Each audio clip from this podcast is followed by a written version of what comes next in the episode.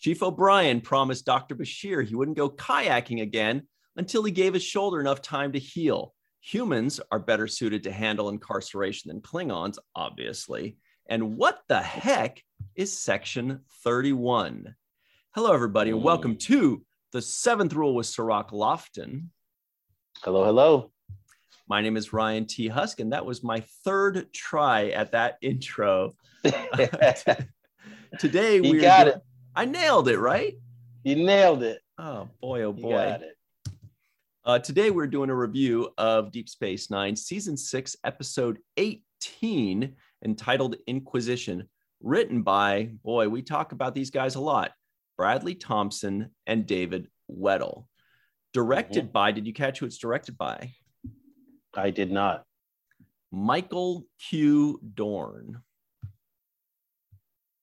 Wow. Did you is is that really his middle name? Q? Mm, should be, Oh, though. Probably not. I was gonna say. Quincy. It stands for I was Quincy. like, I never heard that before. You just that's breaking news. Uh, and this this was April 8th, 1998. That's a special day. I think that's when the world found out that uh, Kurt Cobain uh, passed away. April 8th. I think that was 1994, though. But anyway, day in infamy. How are you today? I'm doing good. I'm doing really good. Yeah. How about you? Awesome. Actually, I, th- I think he died on the 6th or 7th, but that's when we found out it was the 8th. I remember because it was my girlfriend at the time's birthday and that was like one of our favorite bands and I that was her birthday present was me telling her, "Oh, I just heard that Kurt Cobain died." And that sucked. Anyway, Yeah, yeah. but this episode did not suck and that is our segue of the day. Yes, this episode did not suck. that's that's a good one. Um, yeah, a little celebration for the Rams who won the championship in uh, NFL. A little shout out to them, just to put that in the time capsule. Um, so I'm rocking my blue and yellow and a little subliminals. But I yeah, this episode was shirt. I love the shirt, Cirroc. Uh, everybody that's just listening, it lo- it's an Abyssinian kiosk uh, creation. Check it out in our description box below, abyssiniankiosk.com. That is Cirroc's sister that makes the coolest freaking stuff. And it looks like almost like an X-Men Wolverine slash Ethiopian design. It's definitely my favorite of his shirts and of her creations. He's also wearing a blue hat that I don't much care for. Uh, and he also mentioned the Rams that I don't much care for. But I happen to be wearing red for the 49ers. So that's kind of sad. all right. But Um, little reminder of that. yeah, anyway, let's go ahead and move on past those. Yeah, was, I didn't expect that this would be the because you know I, I knew that Section 31 is an idea that came from DS9. I wasn't expecting it in this episode. Um, would have been nice to have been called Section 31. That would have given me a little. clue. yeah, but this way, but this was, I believe, this was the first time we are introduced to Section 31. So mm-hmm. that's why it was such a, a revelatory episode, is because this is where we find out, you know, there's this weird thing where we're like, what's going on? You know, we've seen this kind of trope before. There was a next generation episode. It kind of reminds me of everybody at home remembers it. It's when Riker thinks he's going crazy, and there's this guy that's doing ex- brain experiments on him. It's kind of like this. Um, Mhm. But then it takes a twist, and we're introduced to this new group, this new uh, faction.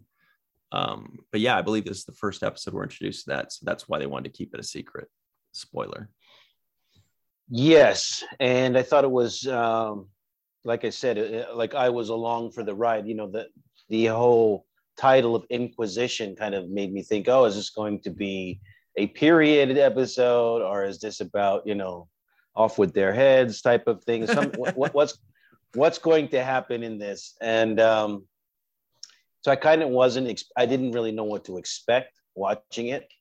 Um, I did kind of have that that uh oh feeling when they say internal affairs. You're always good, you know. It's like when you hear IRS, you're like, uh, You know? Here we go. Yep.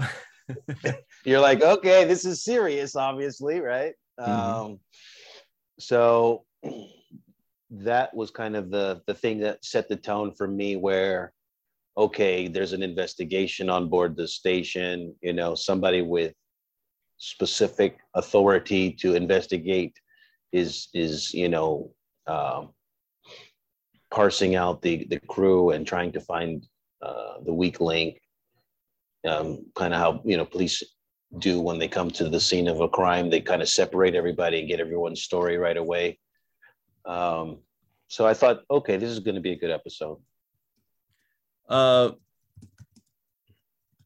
well, here's what I thought when I saw Inquisition. And I think a lot of people are with me on this. I thought of the Inquisition. Here we go, the Inquisition.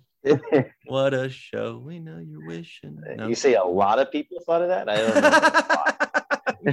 There's, I bet you at least 20%, 20% of our live chat knows exactly what that is.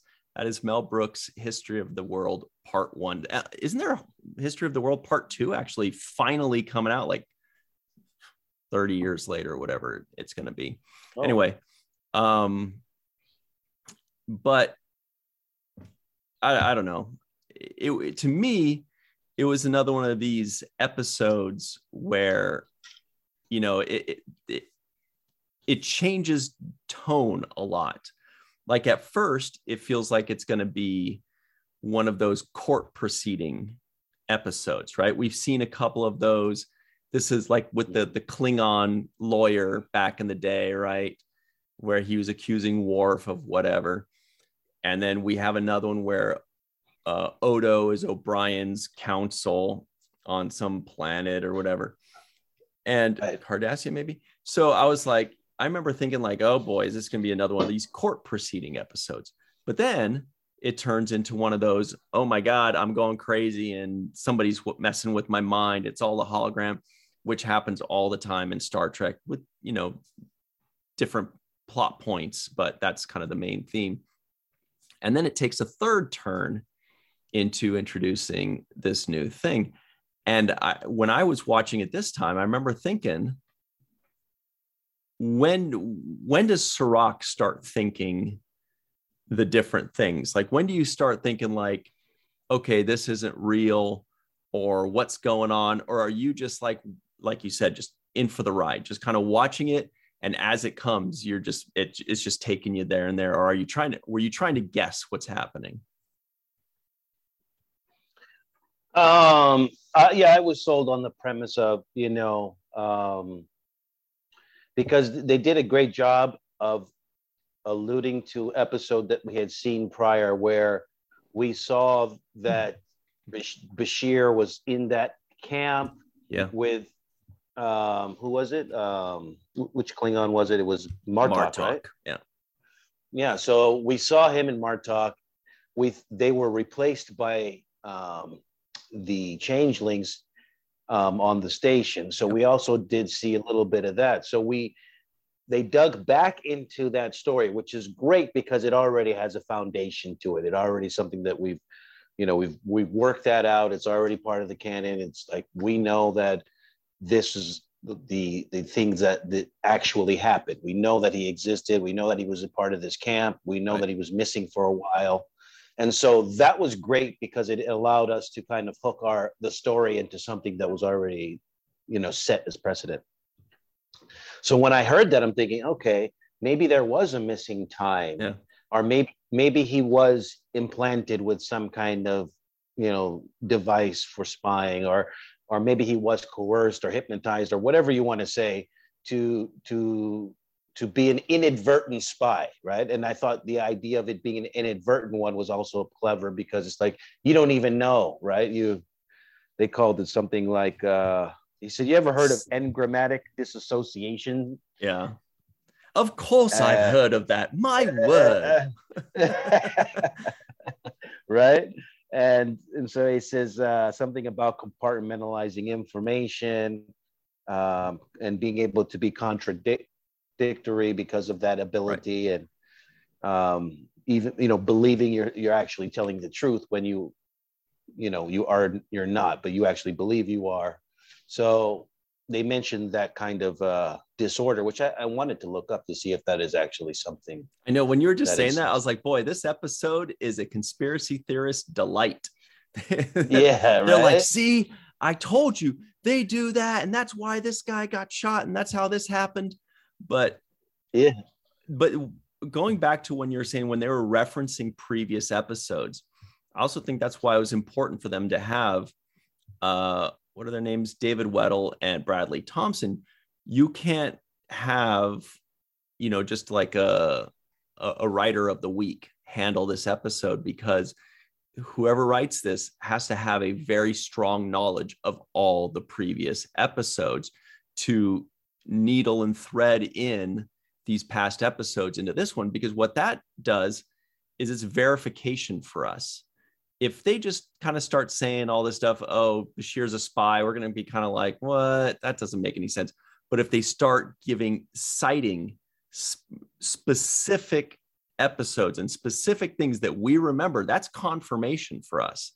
That's like, you know, that's like if a psychic goes to you and says, you know, you're going to be rich tomorrow, you're not going to believe him or her. But if they say, this is the day you were born, when you were seven years old, this happened, when you were 15 years old, this happened, it's like confirms it. Then you're going to believe what they're going to, where they're going to take you. And that's what this writing does is it it, it, gives you this verification and then from there it can take you almost wherever it wants to go and you you kind of have to come along with it right but the answer so to that, your question is looks like you've looked it up i'm looking at it and i, I it looks like it's just a star trek terminology i don't think it actually exists ah star trek got us again yeah they got us with this one they they added the engrammatic um, disassociation is, is a real thing. Sure. Yeah.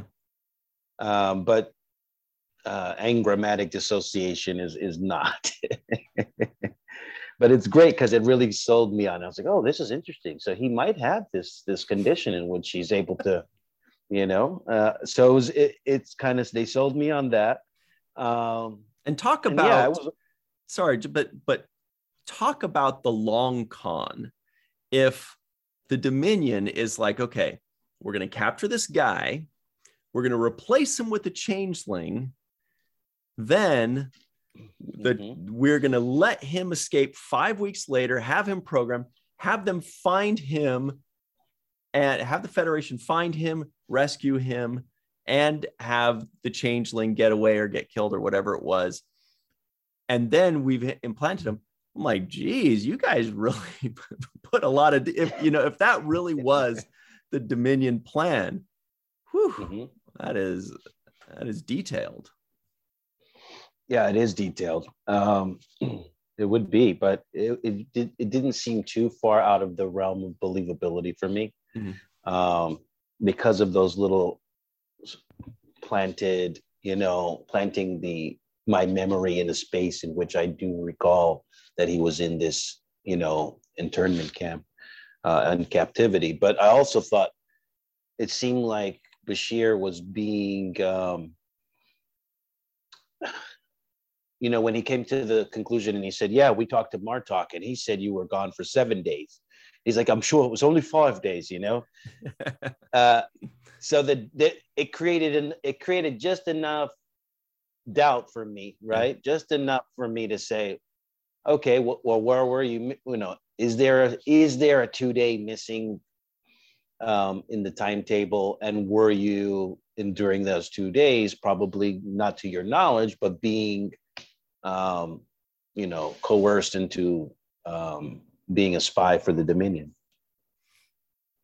Yeah, and I wonder where that goes. Like, if he were to be missing two days because my my other thought on this was he's got this genetically enhanced brain where are they going to fit all this extra compartmentalized stuff like it's his brain's already a mishmash of all these other things i don't know the whole thing yeah. was seemed far-fetched but then at the same time they did their due diligence to plant the seeds of doubt in our minds for the first time we're watching it you think, okay, well, I guess maybe it is possible, you know, and and I do want to point out uh, Siddig, uh, Alexander Siddig's acting in this because I loved when he would choose, he would make his choices to go big. And you remind me of one was when he said, like, when they were saying something about five to seven days, he says, No, I don't remember it because it didn't happen. And he got like, oh, yeah. he came right him. And I loved, and he yeah. did that two or three times in the episode where he just, he went from a, a two to an eight. You know what I mean? Like he would just kind of just turn it on them. And as usual, I remember thinking, like, I wonder if that was, you know, direction from Mr. Dorn, um, or if that was his choice. I think that was probably, you know, an actor's choice. Um, and yeah, I, do, I think that's his choice. Yeah, he, he yeah. has a certain way of uh, delivering things like that. I think I've seen that um, kind of style in his performance for now as we've been watching. And um, then the the thing when he ordered the food and the and the room service came to the door, he was like, "My, I'm famished." and he said, "Cheers like, ah. to the guy." He's like, "Cheers." yeah, and I. It's just. I, so he has his own style of delivery, which is something that all of us do it essentially, right? That's mm-hmm. when we get to know the characters, get familiar with them. Those are the things we kind of um, the quirks and, uh, that we're looking for that give us that comfort about the character. But yeah, he has a he has a way of delivering lines. The other line I thought was was good um, when he was being interrogated, and he says um, he says, "Were you alone? You were in solitary for seven days." oh yeah, like, were you great. were you alone? And he's like, "Was I alone in solitary?" Let me think. it was like I'm going to correct you there. He said solitary. oh, solitary. Yeah. solitary. Solitary. Uh, yes. But yeah, his delivery there was was perfect. It was it was smug. It was sarcastic. Um, but he wasn't over the top because that's one of those lines that, as an actor, you can read that line and be like, "Oh, that's a funny line." That's a good funny line. I like it. Mm-hmm. and your instinct a lot of times is to really hit that line hard to make sure that the audience hears it and laughs. And you know what i mean? Like it's a funny line so you want to really milk it. And he didn't do that which is good because the fan you know the, the viewers we get it we hear it. You keep it subtle and it's funnier that way than if he goes like hmm let me think. Boy oh well mm-hmm was it was i in alone? And so you know whatever it is like i like the way he kept it subtle but he still kept it dripping with sarcasm the way julian bashir can do. Uh, i thought mm-hmm. yeah that was very well delivered. Absolutely. Um the it was it was like you said he didn't choose to go into the over the top in that exact moment. He actually went lower yep and kind of just went baseline. And I, I appreciated that choice in that moment. I thought it was the right choice and it it just resonated more because like you're supposed to be the genius over here. You can't figure out if I was alone in solitary. And by the way, as usual, how, how happy were you when you're watching an episode, you know, 20, 30, 35 minutes in, and then, oh, there's Weyoun. Well, let me go ahead and lean forward in yeah. my seat and see where this takes us. Suddenly, this thing take goes in a whole new direction. Uh, so it's definitely cool to see Weyoun. Yeah, and and and before we get into Weyoun, because I think that's a whole like another section and topic of discussion. Yeah, the thirty-one. yeah, I would say that I the other thing they wanted to, to add that brought credibility, because we mentioned the fact that we know that uh, Bashir and uh, Martok were replaced by changelings and, and, and imprisoned. Um, but we also were given the reference of the episode where Bashir helps to genetically modify um, yes. uh, individuals, right? And, and he, he gets them to have access to Starfleet da- uh, data so that they could uh, predict the probability of the war against the Dominion. And you know, that was when Bashir kind of confronts Sisko and tells him, you have to surrender. And I thought that was to another good callback. Yeah, that was another good callback, which once again added this extra layer of validity to the claims that were being made, uh, in my opinion. Yeah, and the other one they did, I believe, was uh, when he helped the Jem'Hadar or tried to help the Jem'Hadar on that planet break their addiction. And mm-hmm. uh, yeah, so all these are like verification. Now that one is very understood and excusable. He's a doctor. He's helping people. That's that's nothing. But yeah, the one that you mentioned, where they they say, "Oh, and you gave that information to the Dominion," it makes us think back and say, actually, that was their plan. They were planning on doing that, but then they were mm-hmm. stopped. And then it makes you think, well, may, you know that that totally works. Not only did they reference that episode that we know, they also said mm-hmm. something about it where you're like, well, they certainly could have. That was their plan. They were planning on doing it. Maybe he just was like, okay, yeah, yeah, I won't do it. You guys go right it, go, go along. I'll be, I'll be right there in a second. And then he just types in his little thing and meets up with them later. Yeah, and I think another thing that I would have added, because I was expecting to hear this and it didn't come, but I would have added something uh, from the writer's perspective to to layer that story just a little bit more and raise the stakes and that would be that one of those genetically modified people that he was in uh, you know teaching yeah. and, and and engaged with if one of them somehow was caught doing something later on that we didn't know about and he references you know that guy that you worked with the guy you know the guy who's trying to kill everybody yeah. well he ended up going to the dominion and giving them classified information that you gave him access to da da da da da da. And so that would that would add for me like, oh wow, so maybe he, you know, maybe they were working together, you know, just just to add a little bit more of uh, intensity to that. Well, and we all know who it would have been. It wouldn't have been the sinister guy. It would have been the right. party hat guy. It would have been party the guy. He would be like, "Oh, okay, I'm just gonna go get some more punch," and he'd be like, "Dude, I'm typing into my friends right now. this is gonna be fun. We are saving lives. Let's celebrate." Yeah, exactly. And so that, yeah, what was that dummy, guy's name? Dummy or something? I don't remember. No, no, but it was that would be that would be another just layer of like oh that guy did this and you know now i'm going to be like uh, viewed as an accomplice because i gave him access to certain information that was another kind of where i was going in my mind when they brought that up um, but it was great because the line that um, what was the cat the the cat the uh, internal affairs character Sloan. name Sloan. Sloan isn't that like such an 80s like uh a TV show or like um Sledgehammer. Or, uh, I remember Sledgehammer. Yeah. yeah. Sledgehammer. There was back in the day. There was like Sledgehammer, Remington Steele, like those guys. Yeah. Uh, Max Headroom.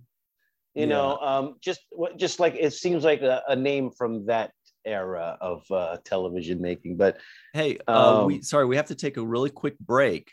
But yeah. for everybody at home, while we're on our break, Cirroc just brought a nice piece of trivia up. Max Headroom. Mm. How is Max Headroom connected with Star Trek? A lot of you might know it, a lot of you might not, but Max Headroom is very powerfully connected with Star Trek. And we'll give you that answer if we remember on the seventh rule. We'll be right back. Hello, it is Ryan, and I was on a flight the other day playing one of my favorite social spin slot games on chumbacasino.com. I looked over the person sitting next to me, and you know what they were doing? They were also playing Chumba Casino. Coincidence? I think not. Everybody's loving having fun with it. Chumba Casino is home to hundreds of casino style games that you can play for free anytime, anywhere, even at 30,000 feet. So sign up now at chumbacasino.com to claim your free welcome bonus. That's chumbacasino.com and live the Chumba life. No purchase necessary. VGW, void, were prohibited by law. See terms and conditions 18 plus. Well, hello, everybody. Welcome back to the seventh rule. We just had a nice chuckle because Cirroc kind of called me out. I'm like, I don't really know the answer to that. But I do. I'm pretty sure I do. But first, we have the trivioids. Here they come in no particular order, actually chronological order. Uh, Bashir is presenting a paper at a medical conference. Chief O'Brien promised Julian Bashir, he wouldn't go kayaking again until he gave his shoulder enough time to heal. There's a security Mhm. breach aboard Deep Space Nine. Bashir's breakfast is hot buttered scones, some jam, and some red leaf tea.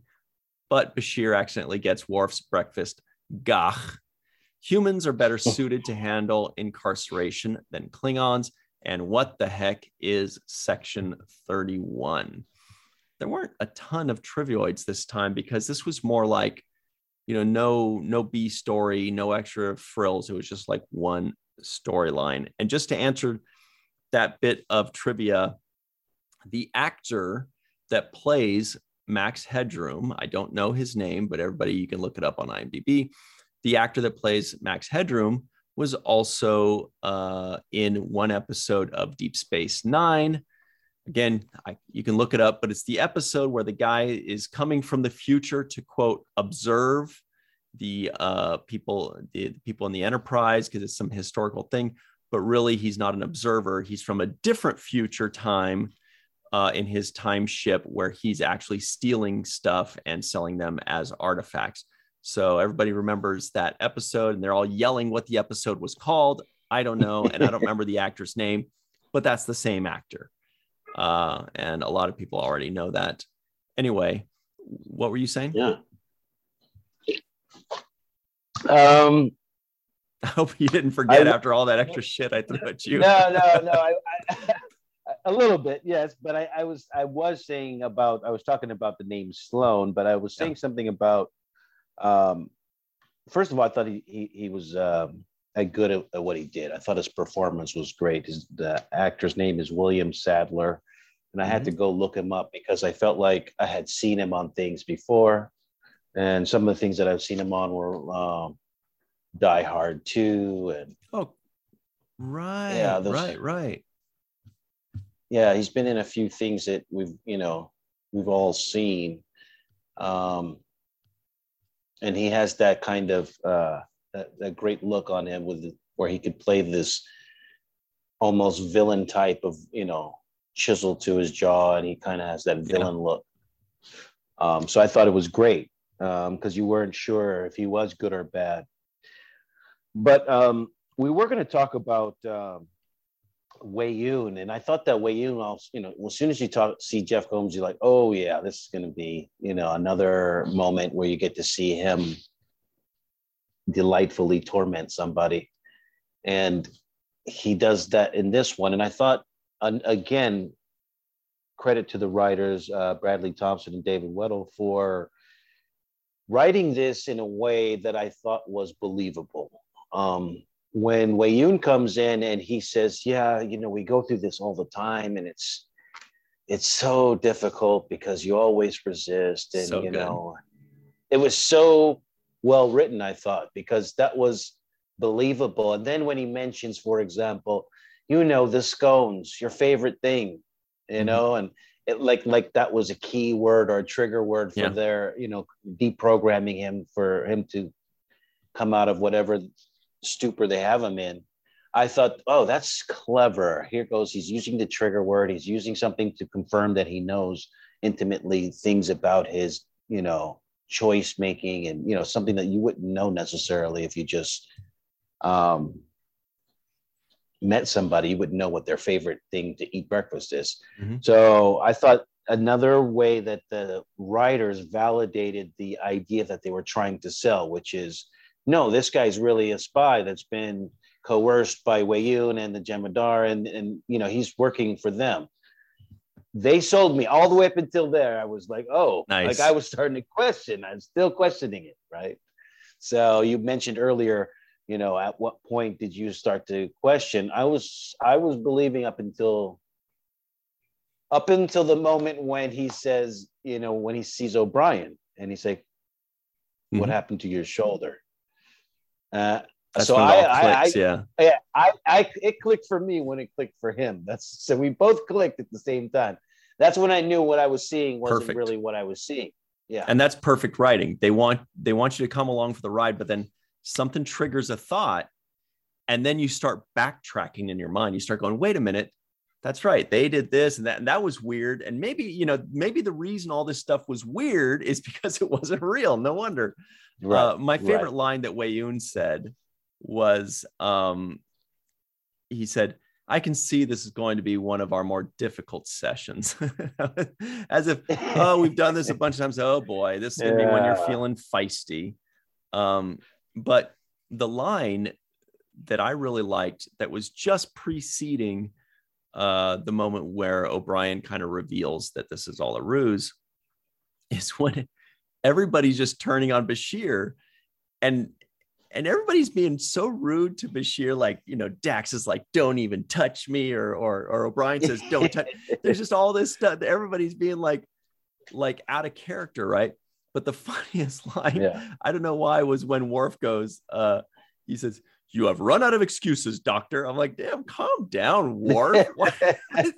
Worf's like all like fussy and like butthurt about it. Like, anyway, that that was funny because once he realizes that it's not real, and then you look back at these lines, you're like, oh yeah, why were they acting so ridiculous? Normally they, they wouldn't be all like Yeah. hurt about it. Yeah, that was my that was one of my favorite moments when Worf says that. I'm like, dude, uh, chill out. What are you so prune juice, about? bro. Damn. Yeah, so there was a clue. I mean, even Sisko was like, like you know, get out of my sight. Something. It was just like it was just so abrasive. And I'm like, wait a minute, didn't you guys just save his life? Like, Yeah. you know. So there was there. That's when I started the you know the cracks in the in the story started to reveal itself to me, and I started to say, oh yeah, maybe maybe this is something else than what what I'm perceiving it as. And so yeah, I, I was along for the ride.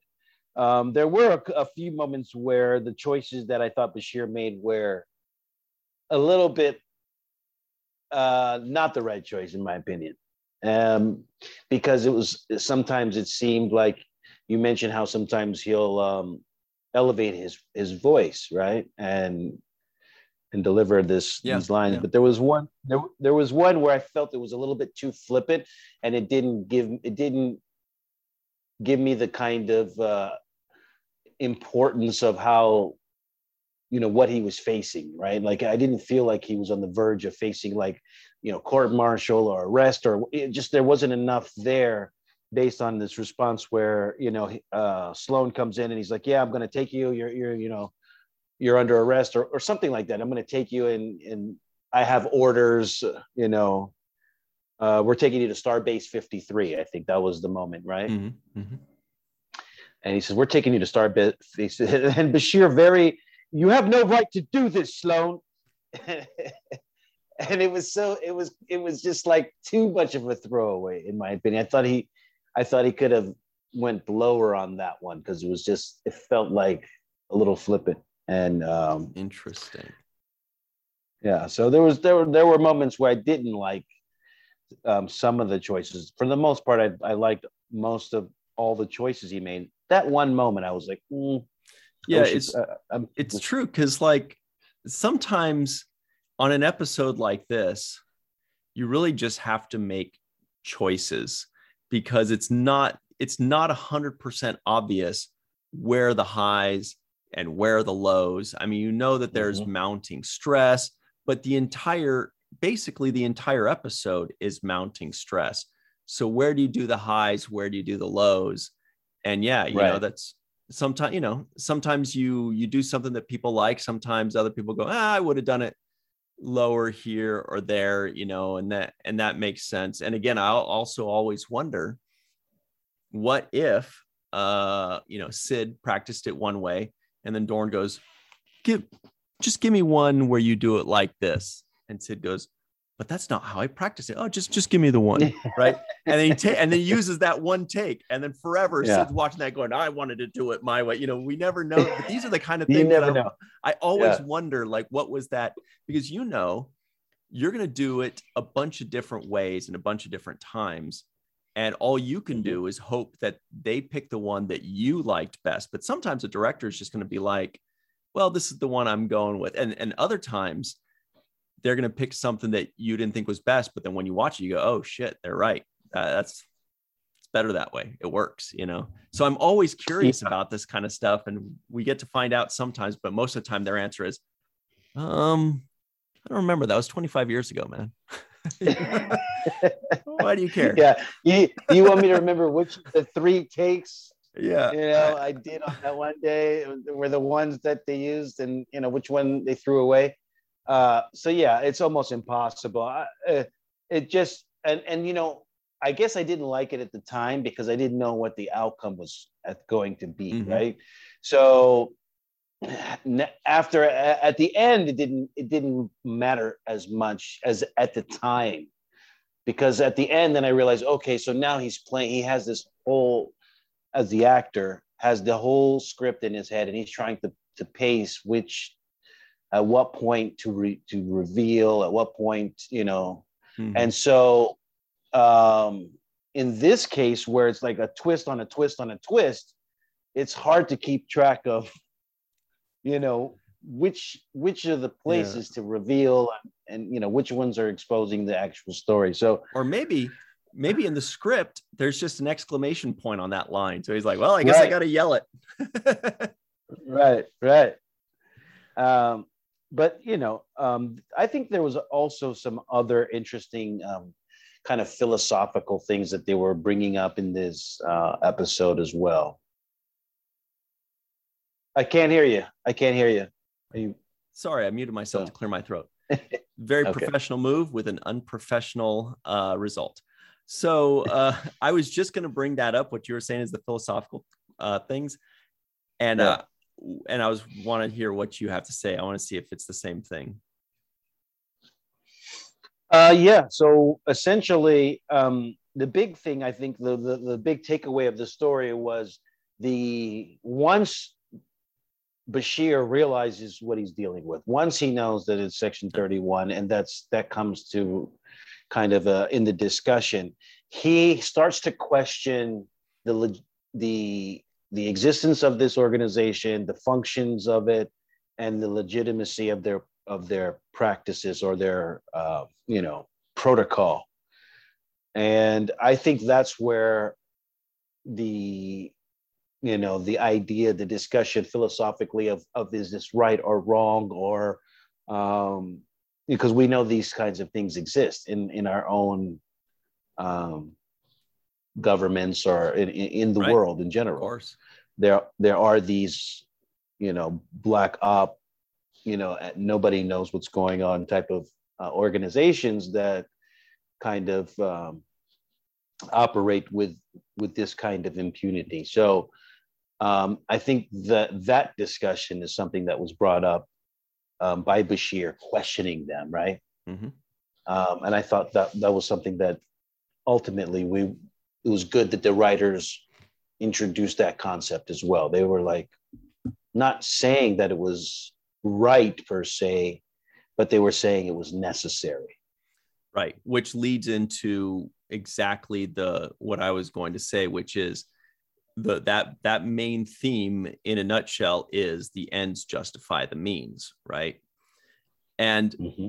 when they and i believe they even said that exact thing you know the ends justify the means and mm-hmm. that's one of those things that i feel like is one of those themes that just keeps coming back in people's lives and we revisit it and revisit it and i don't know if anybody's ever come to a concrete solution or or decision on that do the ends justify the means?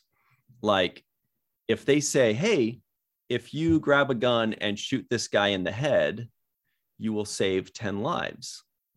So if the ends justify the means, then you've just saved nine lives, basically. You've prevented nine deaths. Um, mm-hmm. But you just killed an innocent person and you made yourself a murderer and you played God in a way. You know, so there's just like these weird, you know, philosophical stories where there's one about like if you're on a train track and it's headed to kill, roll over two people, will you turn the wheel and kill the one person instead of the two? or Stuff like that, you know.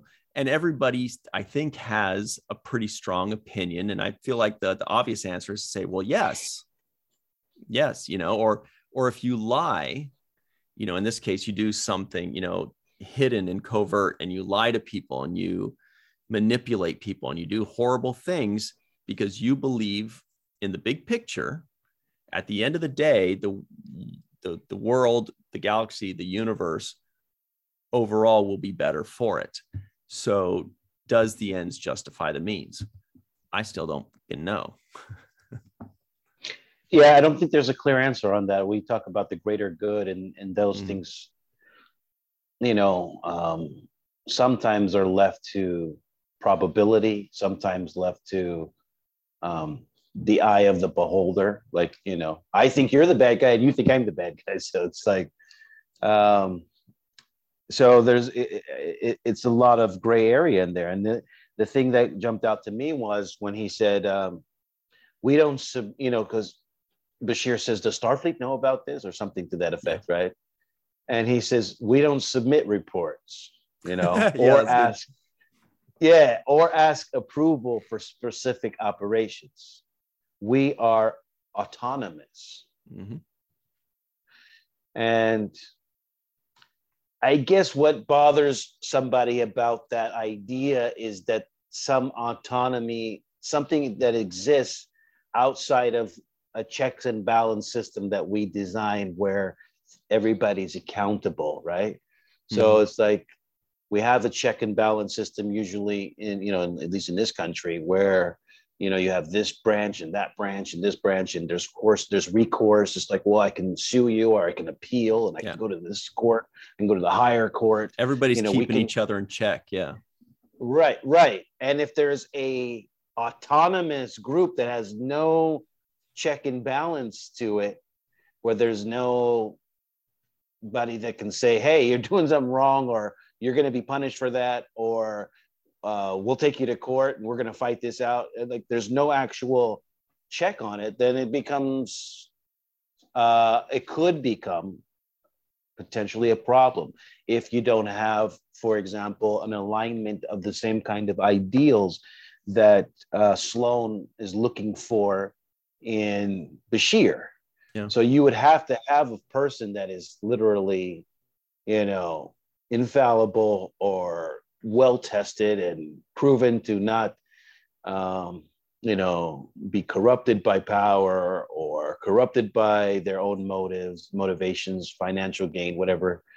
Um, it would become a real selfless person which we see bashir has passed all those tests and he has a loyalty to starfleet. We see that. Um, and you would need that kind of loyalty but you can also see how that kind of a power could be abused. Right. And we do actually, to my knowledge, only have one example of this autonomous group um, in the country or the world that does not, you know, abide by any rules and does not do reports to anybody. And that group is CBS. Just kidding. I have no idea what that means. no but that was a big but build up for a- not much. yeah, I thought it was going to be bigger than that. No, um, I can say though, but I thought uh, the line was great that Sloan gave, which is like one of those head scratcher kind of lines, which is the riddle or the philosophical question to be, you know, pondered upon, and that is, you know, we violate principles in order to protect them, and it's like, hmm. I bet you there are a lot of people in the world, like in law enforcement, in government, in the military, that believe that sentiment, you know. And Yeah. when we hear it said out loud, it sounds pretty suspect. To- yeah, it's what it's, to violate the principles to uphold the principles or protect them. Okay, I get it. That's ends justify the means, right? But then at the same time, like I said, then then you're playing God. You're judge, jury, and executioner i- that they mentioned. It's like, and, and that's why they another say about law enforcement. They say no, you uh, you enforce the law. You are not above it. And what these guys are saying is they're kind of above the law because they choose when the law should be broken in order to protect it or whatever. You know, it's this weird, yeah. This weird, you know, uh, semantic game that they're trying to play. But when you say it out loud, it sure sounds pretty bad. It doesn't sound, you know, honorable. yeah i mean it's it's it's almost it's a paradox you know we have to kill we have to kill people in order to save lives Yeah. like uh okay uh so it's like okay um how many people and how many lives and then you start to get into like yeah. And then who Yeah, are you you, to to, decide? Who are you to decide who Yeah. lives and who dies? well this is an old uh, theme in the world and not just to governments and organizations but it just in general Hmm. mankind has this innate urge to kind of play God and want to be God-like. And this is just another example of that kind of. Uh, this is an organized version of it, but it's still the same kind of um, affliction that mankind has always had. And by the way, we only have a couple minutes left, but I just realized this should also be mentioned.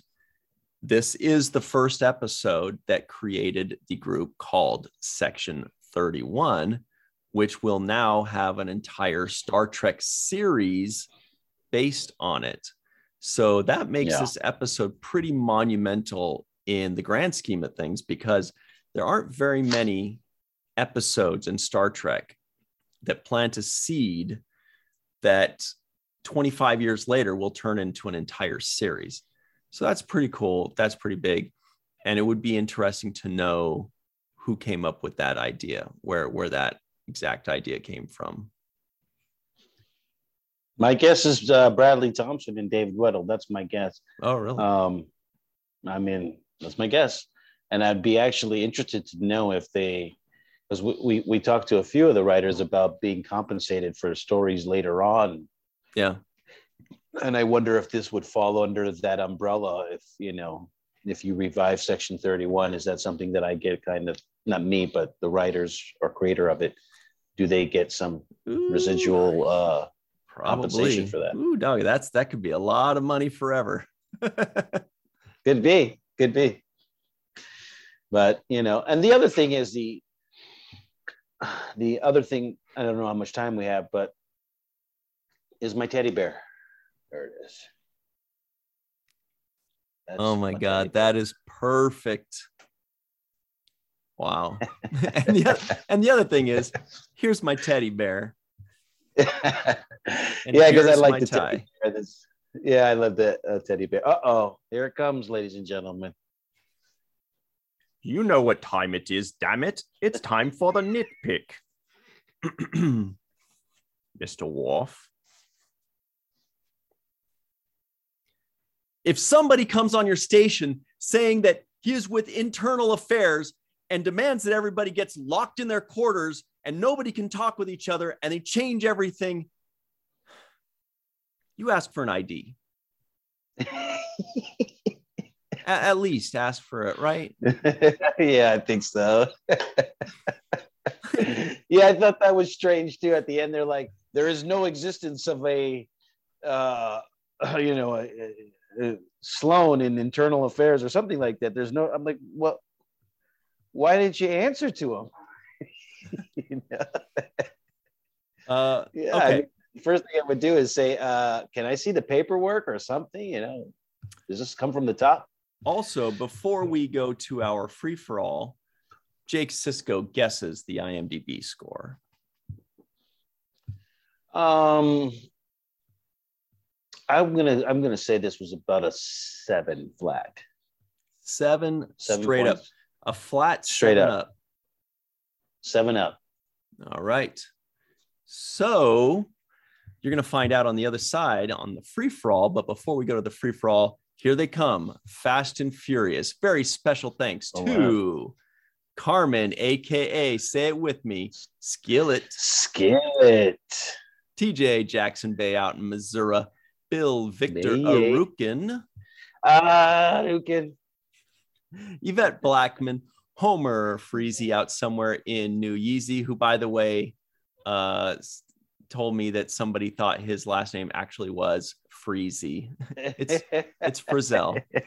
Eve England out in Wales, Dr. Ann Marie Segal, Titus Mohler, Timothy Baum. Darlena Marie, John Mann, Darlena. Rex A. Wood, Dr. Mohamed Wood. Noor, Tierney C. Doctor. Dieckmann, Joe Balsarotti, Michelle Melendez, Marcia Classic Schreier, and a post, Sorry, Anna Post. We learned Anna Post, Anna, yes, yes. Jenna Appleton, Perfect Strangers. Larry Appleton wasn't that a character? Larry App, Larry Appleton, Balki Bartokomous, Jenna Appleton. and uh, Dr. Frank Sobozhensky, and a very special thanks, especially to Dr. Susan V. Gruner. Thank you all very much for playing with us. Thank you. Stick around for the free for all, and we'll be right back on the seventh rule. It is Ryan here, and I have a question for you. What do you do when you win? Like, are you a fist pumper? A woohooer, a hand clapper, a high fiver. I kind of like the high five, but if you want to hone in on those winning moves, check out Chumba Casino. At chumbacasino.com, choose from hundreds of social casino style games for your chance to redeem serious cash prizes. There are new game releases weekly, plus free daily bonuses. So don't wait. Start having the most fun ever at chumbacasino.com. No purchase necessary. VGW Group. Void were prohibited by law. See terms and conditions. 18 plus. What's up, everybody? Welcome to the Free for All. I'm your host, Cirroc, and I'm joined here by a very special Tierney Dieckmann, the board queen. we also have Dr. Mohamed Noor, TJ Jackson Bay.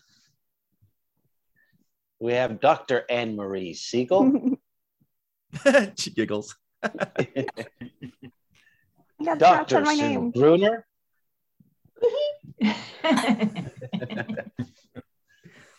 We have the uh, villainous Gold Scott in the house. Uh, Mr. Homer Frizzell, representing the Section 31. Well said. Maybe. Maybe. The beautiful and lovely Malissa Longo. Hi.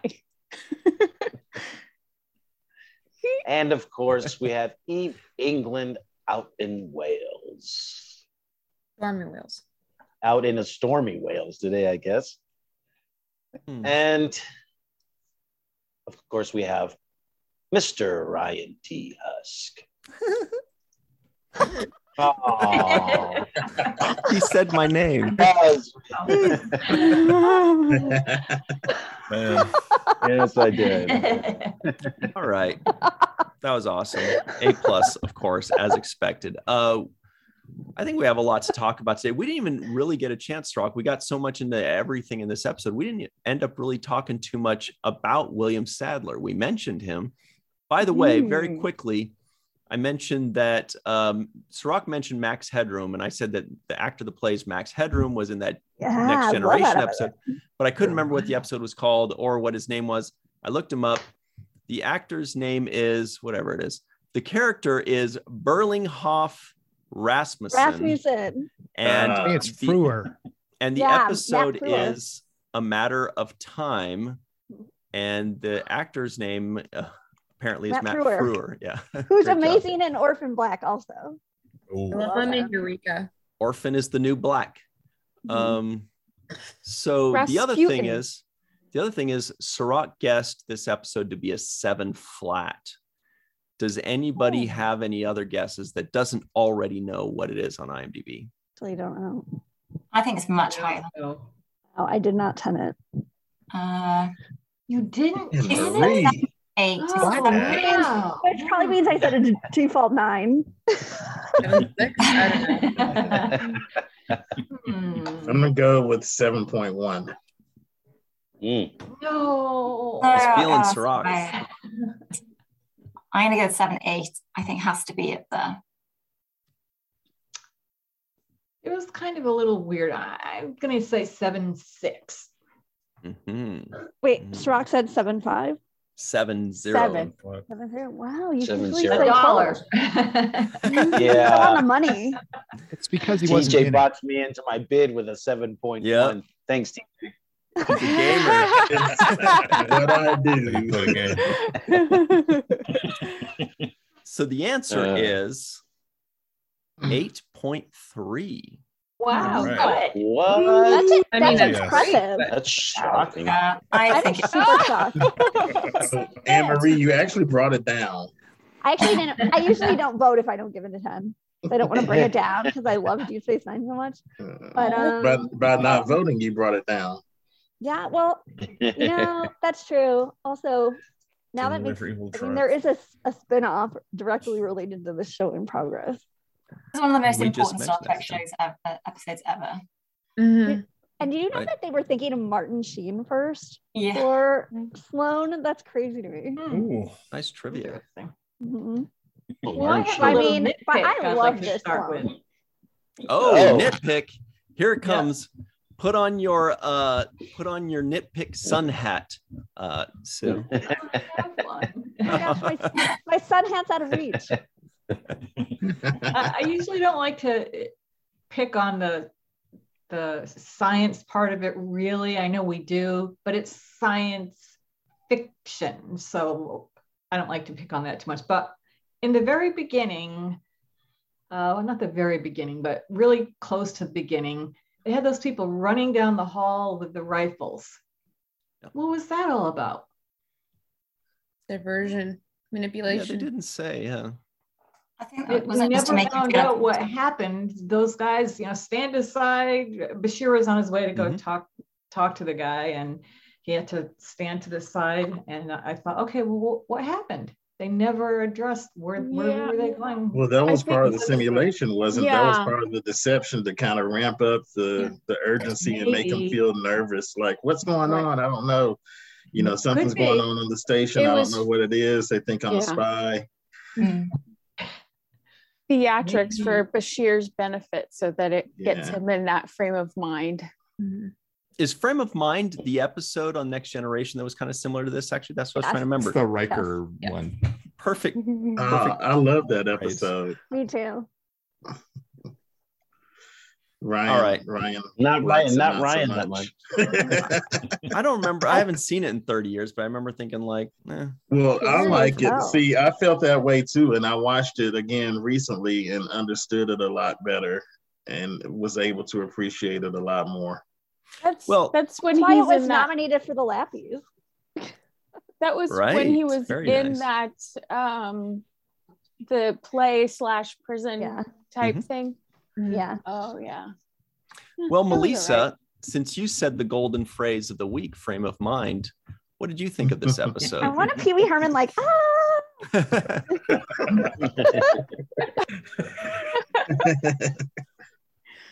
Um, I think it's an interesting episode. Uh, it's very subdued, um, but it, it's an interesting episode, and it it, it brings in a, a different uh, element to the Federation, and, and it makes them. It, it reveals them to be not as squeaky clean as they appear to be. So I, I like that element of it and um uh and i like the intrigue of it talk about gaslighting yeah. um uh yeah it, it- was it was interesting. The the actors are good and and um uh there, there was more to say and now i i'm drawing a blank. Uh but yeah it was interesting and and i like um the way that they showed bashir's uh powers of deduction you know like the way he he tries to figure out and and finally he knows his friends so well because the relationship has been built up so well that um he knows when o'brien is not o'brien so Or when Worf goes, You have run out of excuses, Doctor. He's like, That's not Mr. Oh, Worf. but it sounded just like him I love your Deep Space Nine one man show. You should hear Cirroc's Worf. It's pretty badass. It's yeah, no, it is not. No, it is Oh my god! Remember when Sir, no Sirach did the Worf impression on Center Seat on History Yep. Channel? It was Yes. like the best thing ever. Yeah. it's canon now. It's official. It's been on TV. Oh man, Uh, I did. I did that, huh? Yeah, it's so good. I was like, that's our guy. we did it again recently in a, in a recent recording Yep. Yeah, sometimes pop it, up. it- the Worf bug bites me. He has a very interesting delivery. It's that's that's extremely comical sometimes because Yeah. of the way he says things. yeah. Yeah. surrounded by Worfs it was funny because ryan did one too That should be like an episode, just a whole bunch of Worfs. Like there's a fistful of datas, Yeah. a fistful Yes. of Worfs. Well, Eve. England out in stormy Wales. Thank you so much for staying up so late out in the British Isles. Uh, what did you think of this episode, by the way? Yeah, so I I've totally forgotten how much I like this episode because I, I do tend to forget episodes quite easily. Um, and I, I actually did read the companion before I read it, uh, I watched it, which I think was actually gave me a completely different perspective and made me appreciate some of the subtleties of what they were doing in the show. Because for me, Section 31 is just the coolest thing that Star Trek ever did. Mm. So we have to have big hats off to Ira for introducing it to us. And I just wish they'd done it sooner. Um, but better late than never. Um, what I what was really interesting in the companion is they say they talk about how there's no establishing shots in the episode, obviously to show that Bashir is, is in, so in the cool. holosuite. Yeah, and I, I wouldn't have noticed that obviously had I not known that because it's not really obvious. And you only get the final establishing shot of DS9 when Bashir gets back to the station for real. And then the only time you see the Defiant, you only see it on the little view screen in the in the Dominion ship. So I thought that was just a really. So as soon as I read that, then I was kind of just, oh, what, what other things? They must do other subtle things in the show. And what I what I particularly liked when I was watching, it, I just felt it just felt so tense to me, and there was just such an air of uncertainty and paranoia right the way through. Mm. And I think part of that, I was halfway through, I thought, "Do you know what? I just feel like I'm watching Psycho. You know, when you have that really unsettling music in Psycho Yeah. in the first part of the film, and it just feels horrible because you just know something bad is going to happen, but you don't know when. And I just found that the the the sort of themes that they were doing in the music, and I, I'd like to go back and watch it again actually to sort of really do that. So I don't know if anyone else noticed that, but they use a lot of strings, they use a lot of sort of repetitive notes, bass lines, then going up to very high pitched notes. And I just I just loved how the whole thing gave you that sense of paranoia to really reflect how Bashir is feeling and aligned with then how the writers just perfectly brought in all those bits from the, the different episodes that we saw. So was it Hippocratic Oath and Purgatory Shadow, all those things. And then you start thinking, oh yeah, well that was a bit strange. Why was Bashir acting like that? And you can see where this argument may have come from originally. And I, I think when you when you look at it in that through that lens, it's actually really. I think I just got so much more out of this episode rewatching it in that context, and then how you know just Section Thirty One is just fantastic. And I think it you couldn't have introduced them better. You know, with their sort of Nazi uniforms and all of that sort of stuff. It was just yeah, I really, I really, really like this episode. I and I, I completely agree with that higher IMDb rating actually for the, for Mm. those reasons. Homer, she And I just called your jacket Nazi I'm looking. Just FYI. Hot takes from Sue or from uh, Eve. She said uh, Golden Scott is her favorite character ever, and Section 31 is the coolest thing in Star Trek. That's I There you know. go. She is a devil in Exciting. Get this jacket from Muji. Just so you know. yeah, Not Germany. Not, it's not Hugo Boss no. Okay. For a second, I thought you were saying Moogie wrong. Muji. Well, Homer Frizzell out somewhere in Germany. Your thoughts on this episode? Yeah. Uh, yeah. So uh, first off, um, for Cirroc from Aron, I just want to move aside a little bit. And perhaps you can see. Wow. It's Oh, wait. Oh, nice. Hang on, You got wait, it. stay there. Stay there. Nicely done. Bird. Nicely Wow, done. Oh, this yeah. is A plus work. That is, is is a incredible pro. work. He just that drags it along there. Yeah. Um, He literally fires off like 15 torpedoes when he does Yeah. that too, right? I'm out This is the greatest thing ever. Um, Sitting in I- real life for this episode. I uh, I enjoyed this episode. I think more than most, and it's one one of those ones where it's just the A plot. There's no B plot, um, and it, it it was interesting meeting Sloan and having someone that's completely convinced that he's right, and doing everything he can to make this person confess to something that they didn't do. Um, so it was a lot of fun, and uh, you know, I I do like the Section Thirty One outfits at the end. Hmm. Um, yeah, it was good. I, I thought um, the William is it no Sadler. Uh, Sadler. Thank you, Sadler. I thought he was he was great. Uh, I know we wait. I'm not going to give away any spoilers. Um, poor Julian didn't get to go to a conference again, but he actually did end up going somewhere. Um, yep.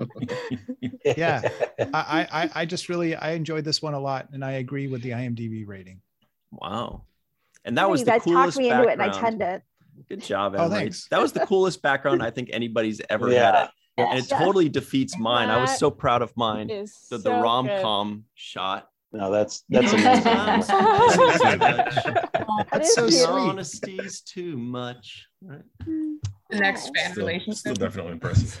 It's a romantic comedy. It- it- Still it's friends. funny how 400 years into the future, doctors' conferences are still in exotic tropical countries. they, that doesn't change. They're still Yeah. meeting in Hawaii every year. Yeah. Um, TJ Jackson Bay out in stormy Missouri. Uh, what's new with Yeah. you? Ice stormy, maybe. Uh, a little bit. Got a little bit of sleep today, but it's not bad. Um, as well, man. Uh, I enjoyed this episode. There's so many elements uh, I think that are familiar. But first of all, it's doing what DS9 does best, and that's showing us, you know, kind of that.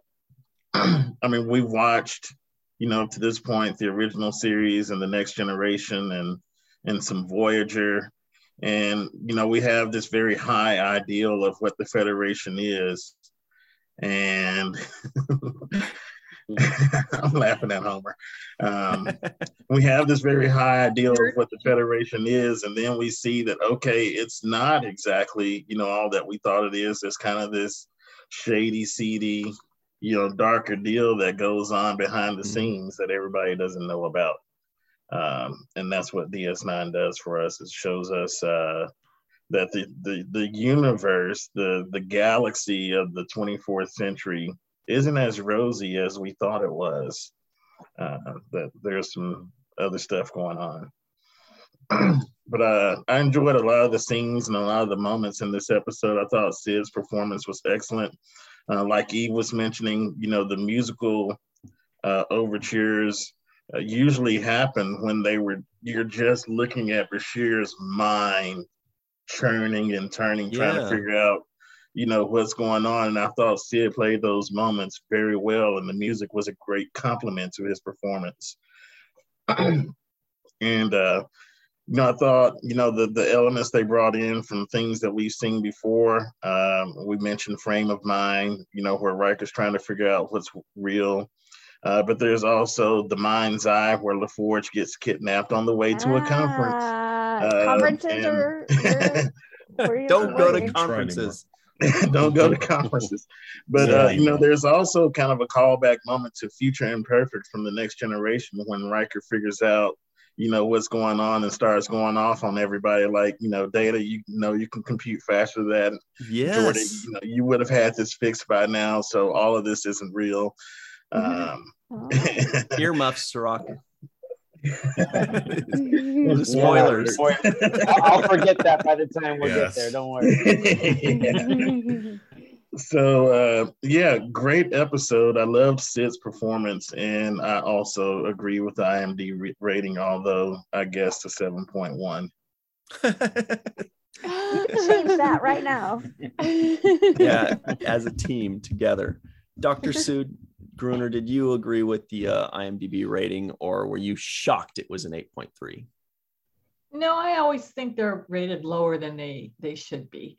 But um, I watched it twice, uh, a couple days apart, and uh, I enjoyed it very much. I love Sid's performance. I loved it when he was sarcastic about being in solitary confinement, and uh, I loved that at one point, the first time I watched it, I thought, yeah, the you know, there's a good chance. It sounds like he could be really he could be guilty. And then I thought, well, there's there's no way. I know he's too too loyal, but that you go back and forth like that, I think is great television. And uh, I, I just I thought it was pretty good. So good that I watched it twice. Mhm. I admit it was to figure out what the heck was going on with the guns in the first. Or first just that. CGI pen.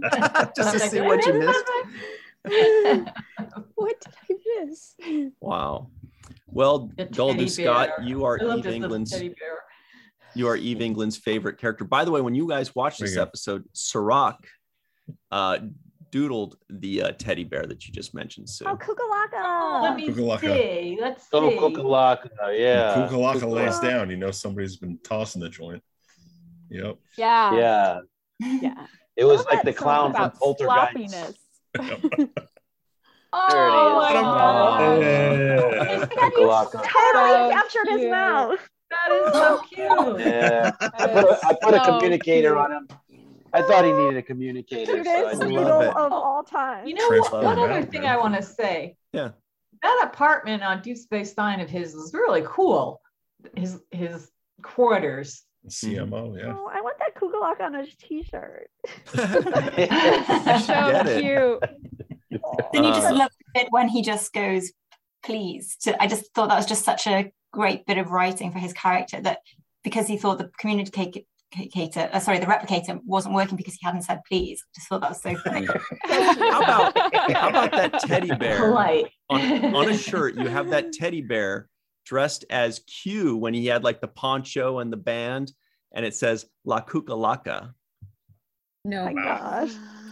That was an elaborate one. That Very would good. be very That- funny. that- I don't care what any of you say. So, uh, Goldie hell of a Scott, by the way, what are your thoughts on this episode? I Oh don't know God. anymore, man. I Is just got Kukalaka out. a legacy character in Picard? No, you know, Old like the song. Kukalaka's got gray in his beard. Yeah. Yeah. Sorry. Kukalaka might make an appearance on lower decks now that we keep La talking him up. Kukalaka, Man, la totally. I want to. I want to buy a This Kukalaka like teddy bear. Yes. I- We're all gonna get some really weird Facebook ads from talking about it this much. save us, save us, Scott. I love William Sadler. I can can't say this enough. Um, I don't know if anybody saw Tales from the Crypt Demon Knight that he was in. It was uh I want to say it was like I was totally thinking about you when I saw he was in that. I was like, Oh, he's Scott so good. Fenton's going to be all over that. I love that movie. I love that movie, and I loved him. And he played the sheriff in the Roswell TV show way back. Cool. Uh, Jim Valenti. He had a little bit in the very beginning of this episode. He had a little bit of that character in him. I felt like he was. I immediately trust him when he's in it. He's got something about his his face and just the, the happy smile he has the whole time. I immediately trusted him, which he did bring in. I agree with Eve. Probably one of the coolest things about Star Trek ever with Section Thirty One, because I think to have a utopia, we've talked before about how uh, the original series comes out. It's like, yeah, there was a bunch of crap happened and the eugenics wars, and yeah, we were, and now we're in a utopia. And how does it get that way? You know, how does it transition from that? And I think that personally, I feel like people that are willing to um, to do certain things that might not fit that lofty mindset to uh, to get it there and to keep people safe uh, could very well be what got it there. And uh, I know we've got uh, no spoilers an episode coming up. It's going to ask us that same question, Mhm. but um, I love that. I love it. It brought this this foundation for Section Thirty One in that we're going to see more and more of, and obviously we're going to see a lot of it. You know, whenever that show ever happens, if it does ever. hmm Yeah, and we are So, definitely going to speaking of- see Kukalaka in lower decks. That's going to happen. What were you saying? Kukalaka TJ? in Section Thirty One too. Who knows? Maybe he got tapped while he was in there. That was the real reason he was at the station. In Kukalaka. Cucalaca. I was gonna say, uh, s- speaking of spoilers, uh, Golden Scott, there's uh, there's a line in this episode that that I promise to uh, recall next week. Ooh, teaser. I know Like the that. line. I know Yep. exactly the line.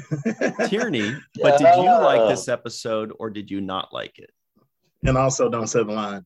I'm not gonna say the line. I thought about saying the No line, but as soon as you said that, you stopped me from saying the No spoilers. But um, upon rewatch and research, especially, I think I love this episode. Um, I'm gonna pull up my notes here just to make things easier and look like I'm staring off camera. Um, anyway, I I do kind of love this episode, and even more so now, uh, not just with it being the the introduction of section 31 i mean you kind of don't think about it where that this is where it starts once you've seen through the series a number of times. Thank you ira by the way. But um stemming from a potentially very different episode if you look at some of the the background trivia here that uh it could have been bashir dealing with an orbital parking ticket situation that he goes to a planet to possibly you know help the whole uh the whole planet with some disease or something.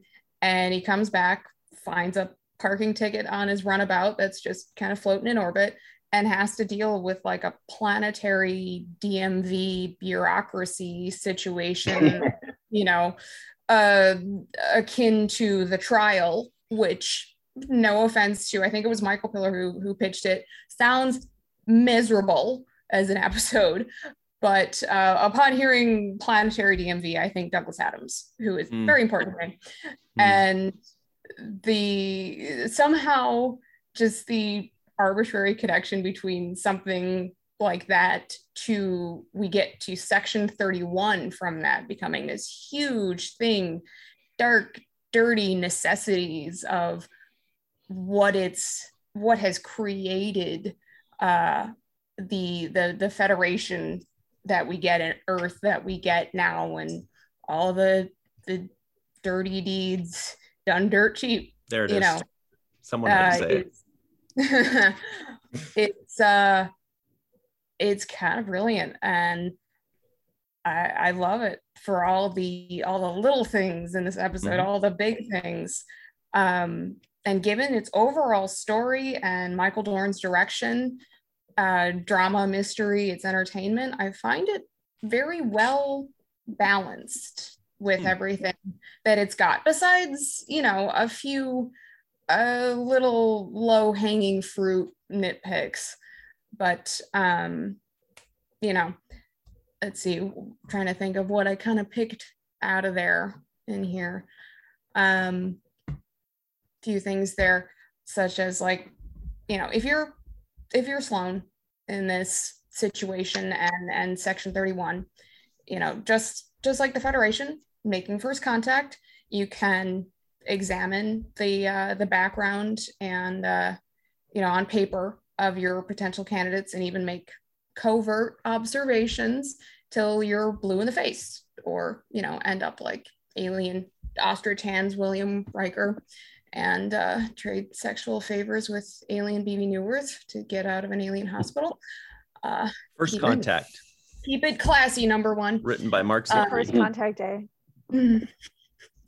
Uh, but you know, eventually you're going to have to test the resiliency of your of your candidates, and I I can absolutely see Section 31 pulling something like this, Mhm. and it's it's messy. I mean, it's real messy that they that they do this. Uh, they don't know what to expect with his genetic enhancements, how he's going to react to the the neural you know attachment um, how he'll handle the uh, the basic things that uh, that they're gonna do with uh, with the sleep deprivation. But I mean, they they start they start simple with that sleep deprivation, hunger, misdirection to seed paranoia, um, the the armed security running through the corridors. They gaslight the hell out of him. They tweak his quarters. They tweak faux Brian to, you know, Oh, have Brian, very good.